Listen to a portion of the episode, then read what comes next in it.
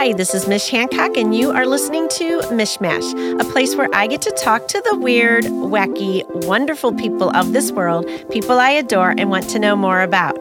Today, my guest is Rob Cujo Teschner. Rob is a professional leadership consultant, high performing team trainer, keynote speaker, author, and former Top Gun pilot. His focus is on teaching accountable leadership and teamwork to businesses across the globe. Hi, Rob. Hi, Mish. It's Thank, so nice to be here today. Thank you for being here. Thank you for so having me. So, you know, like the first thing that everybody's going is Top Gun pilot? What? Mm-hmm. Tell us, because that is interesting. Yeah. I mean, that is really interesting. Let's look at it from the standpoint of I also find it interesting. I'm not one any longer, and I tell you, when I look at the airplanes flying around, and when I when I see, I mean, here at Spirit of St. Louis Airport, you've got F-18s coming in all the time. I feel like a little boy. I'm always just looking at this, going, "Wow, wow. isn't that so cool?" And uh, and the the only difference is is that I was blessed with the opportunity to get a chance to fly those things back in the day.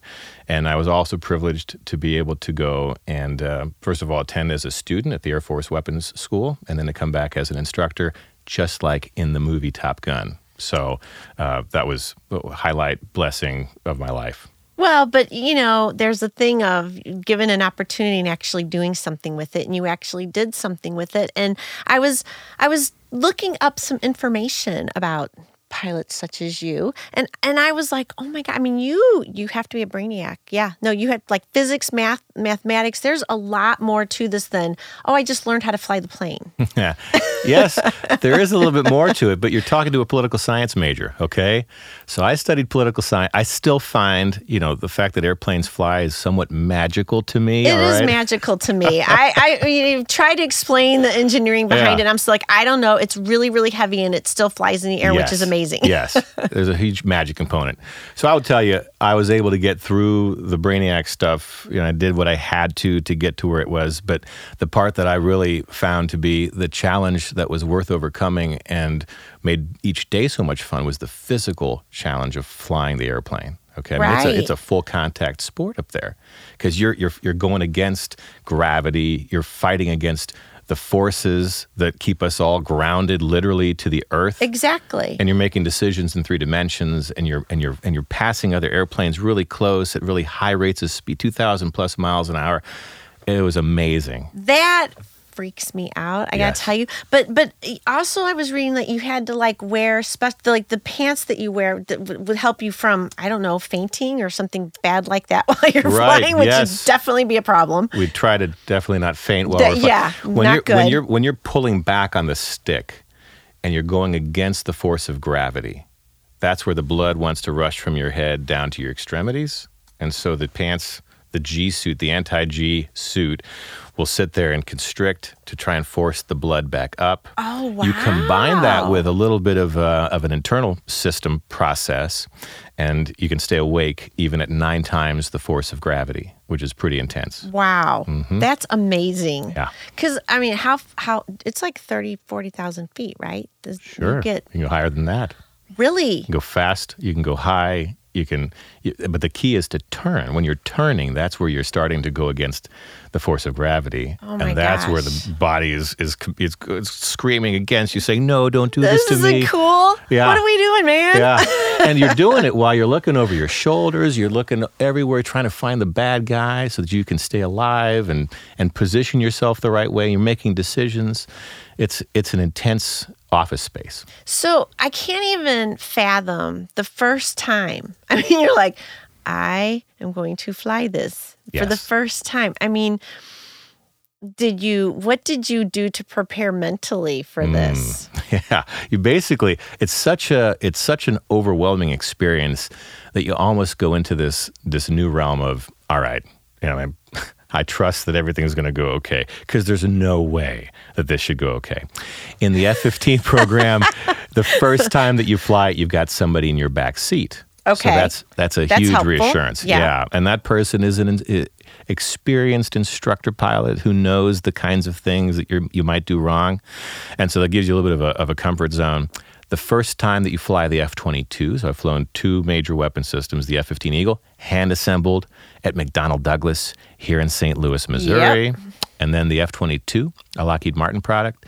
The F 22, there's only single seat versions of that. Okay. So the pucker factor is kind of high. It's a pretty expensive airplane. Yeah. And there is nobody, there is no back seat. You better do this the right way the first time. So you prepare, you, you get into the books, you go into the simulator, and you read as much as you can about the mistakes that others have made before you so that you don't duplicate them. Got yeah. Mm-hmm. I'm telling you that it, it is amazing to me.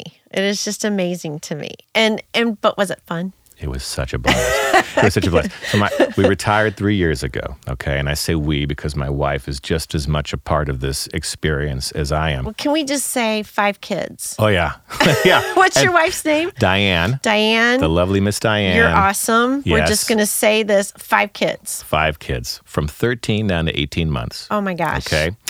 Um, so when we retired, you know, she asked me early on, she goes, Hey, do you miss it? I said, No, I don't miss it. Okay. I mean, I've done everything that I wanted to. I've, I've crossed the oceans in a fighter. I've flown in combat. I've been, to, you know, I went through the weapons school, taught there. I got a chance, a privilege of command. I'm good.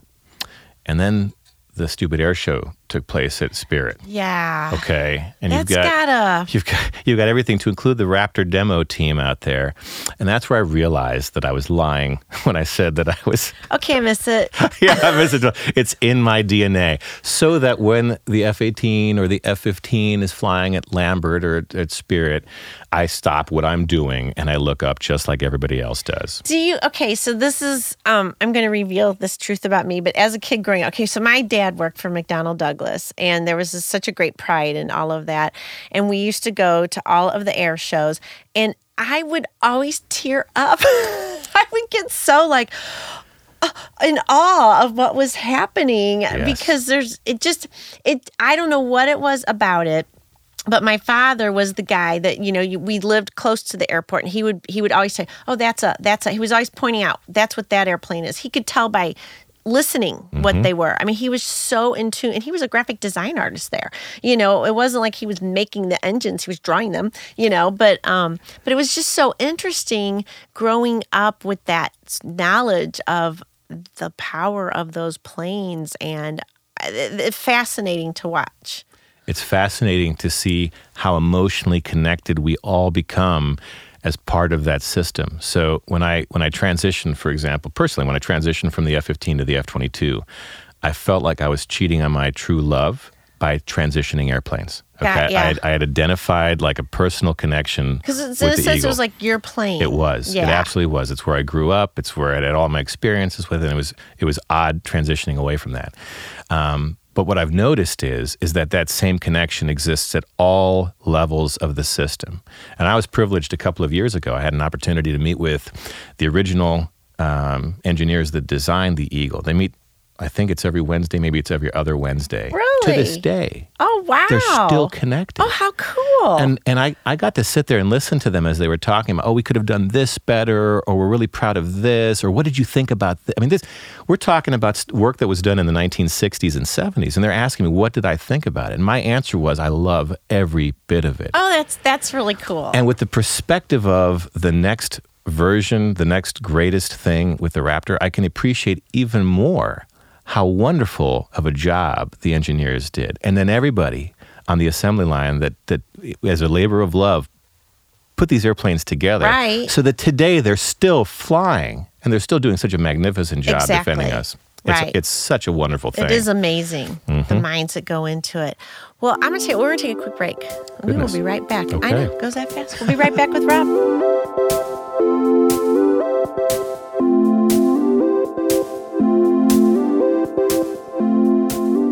Okay, we are back with Rob Cujo Teschner, and I asked during the break, can't we talk about your your nickname? Can we talk about Cujo? And you said you can't reveal everything, That's but right. there are things you can reveal. That's right. So if you look at if you look at things that help high performing teams to be good, you look at, at ritual as being a component. And the, one of the rituals, among many that we have in fighter aviation, is is that we get call signs, and um, it's kind of a special thing. And in the Air Force, and specifically in the F-15, F-22 community, the call sign that you're awarded about six months into your very first fighter assignment That's the way that you'll be known for the rest of your flying life, Okay. and then in large part for the rest of your life. Right. So if people were to find out that you know Rob Teschner was on your podcast today, folks that I know might go Teschner, Teschner. That name sounds, Sounds familiar. fami- yeah. But if you said Cujo and specifically Cujo Teschner, they go, "Oh, got it." I know who that I is. hate that guy. Int- Yeah. yeah. no, they would not. They would not dare. yeah, but so you know the the core of it is, and and what makes it so much fun, is that in my tribe, the story only has to be ten percent true. You're given enough time to do a bunch of silly things. all right, so you're building the story as you go during the first few months in your squadron. Um, but you also have an opportunity to demonstrate that you care and that you want to be better and that you're humble and you've got some qualities that might could eventually be molded into something useful, and that all factors into who you become. Wow. Yeah, so I was I was very very fortunate that on my naming night, which was a pretty big occasion down at the time I was at Eglin Air Force Base in Fort Walton Beach, Florida. Um, the guys were very good to me. They blended in a story that had a little bit of Stephen King. Uh-huh. All right, a little bit of Stephen King, yep. but also a little bit of Curtis Joseph. The netminder here in St. Louis for the blues at the time. All right, so they did a good job of their research, and so it was funny. Um, a number of years ago, when I first established my Twitter account, it's got Cujo F22 in it. Um, an unnamed St. Louis Cardinal started following me, who was a big fan, I know, of the St. Louis Blues. I think he thought he was following Curtis Joseph for a little bit. Oh, that's hilarious. It was like the highlight of my life. Okay, it was like the coolest thing ever that a Cardinal was following me, and uh, that that went away as soon as he realized that I was not who he thought I was. but I got followed. he unfollowed, but for a little bit of time there, I was cool. So that is, I did not realize all of that. When you know, I mean, in my head, I thought that it was kind of like the, the show Lost, where Sawyer had ridiculous things. He always was calling people silly things. I thought somebody just called Cujo one day and it stuck. No. but no, it, there's like a whole thing behind it. There's a ceremony. And then do they put it on the plane? Like, Yes. you, you- really? Um, yeah, so you're going to have it on on everything. We have on our on our on our uh, helmets. We've got visor covers that protect them. You know, when we're not flying. Right, It, says right. Cujo across it. On our on our lockers, Cujo. Everything. Cool. Yeah, yeah, yeah. Oh my gosh, that's so cool. Uh-huh. So all of this amazing experience has led you to do what now? Okay, so the short story of my life fighter pilot, weapon school guy, squadron commander, and then cancer guy. Okay, so rectal cancer comes into the play almost five years ago now is when we found it. So we're coming up on the five year anniversary of finding it and also doing the surgery to correct it. So uh, when, we, when we figured out that this was happening, my wife and I sat down and kind of did some mission planning and said, what is the best way for us to try to prevent a recurrence of this and where do we go from here? So Right. we decided to retire early. So retired from the Air Force about the time that I pinned on full colonel and I was, you know, I was in a good spot. I mean, things were going well. Right. Uh, we took a step backwards and we came back to St. Louis so that we've got contingency plans built in. We've got family here. I've got family here. My wife's from Texas. She's very adamant that she's from Texas. All right. She's very proud of being from Texas.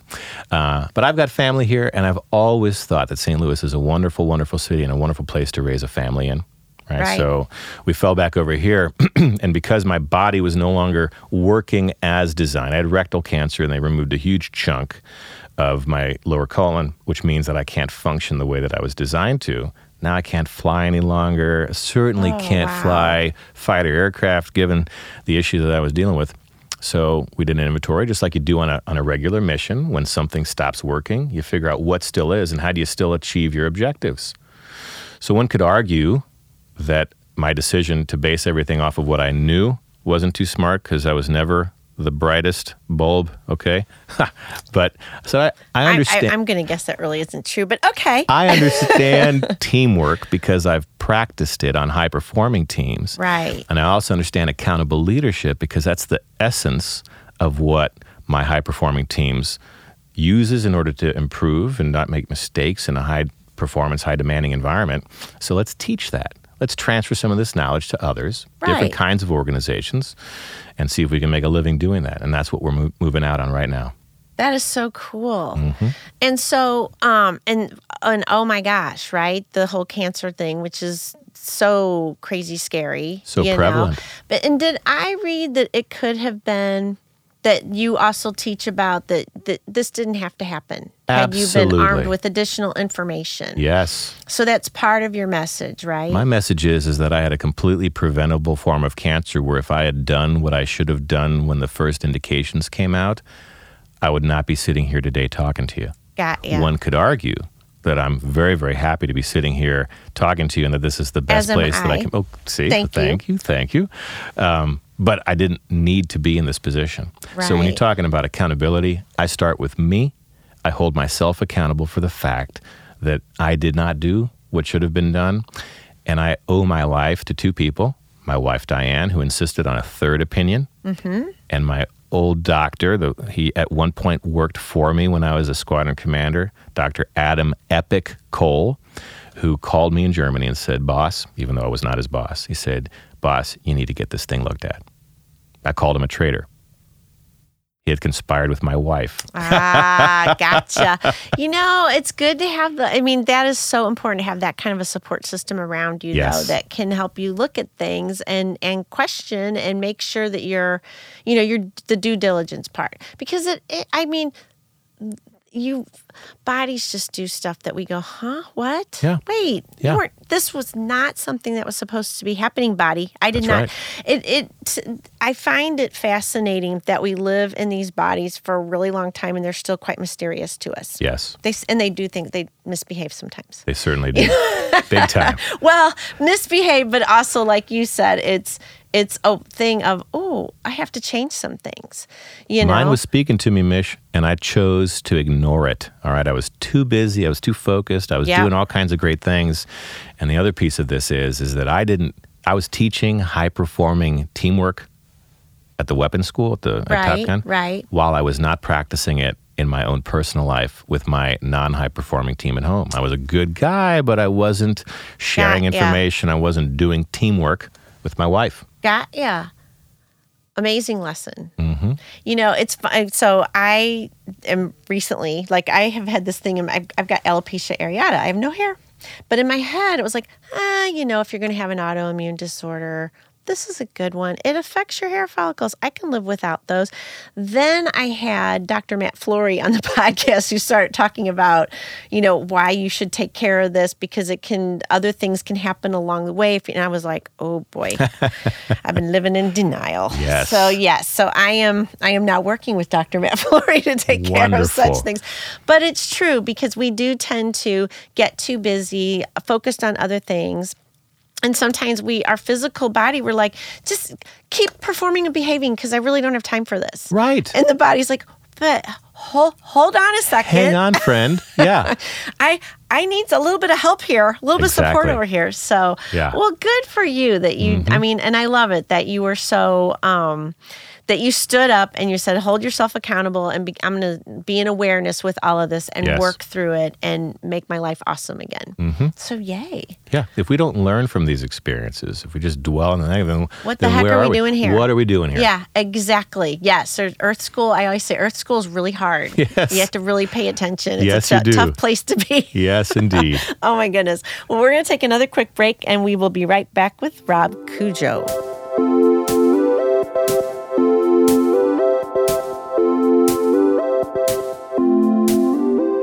All right, we are back with Rob Cujo Teschner, and it is question time, sir. Are you ready? I think so. So, you even mentioned Top Gun, the movie, but is there a part of it that just makes you cringe? Like you're like, no, that's not how that works.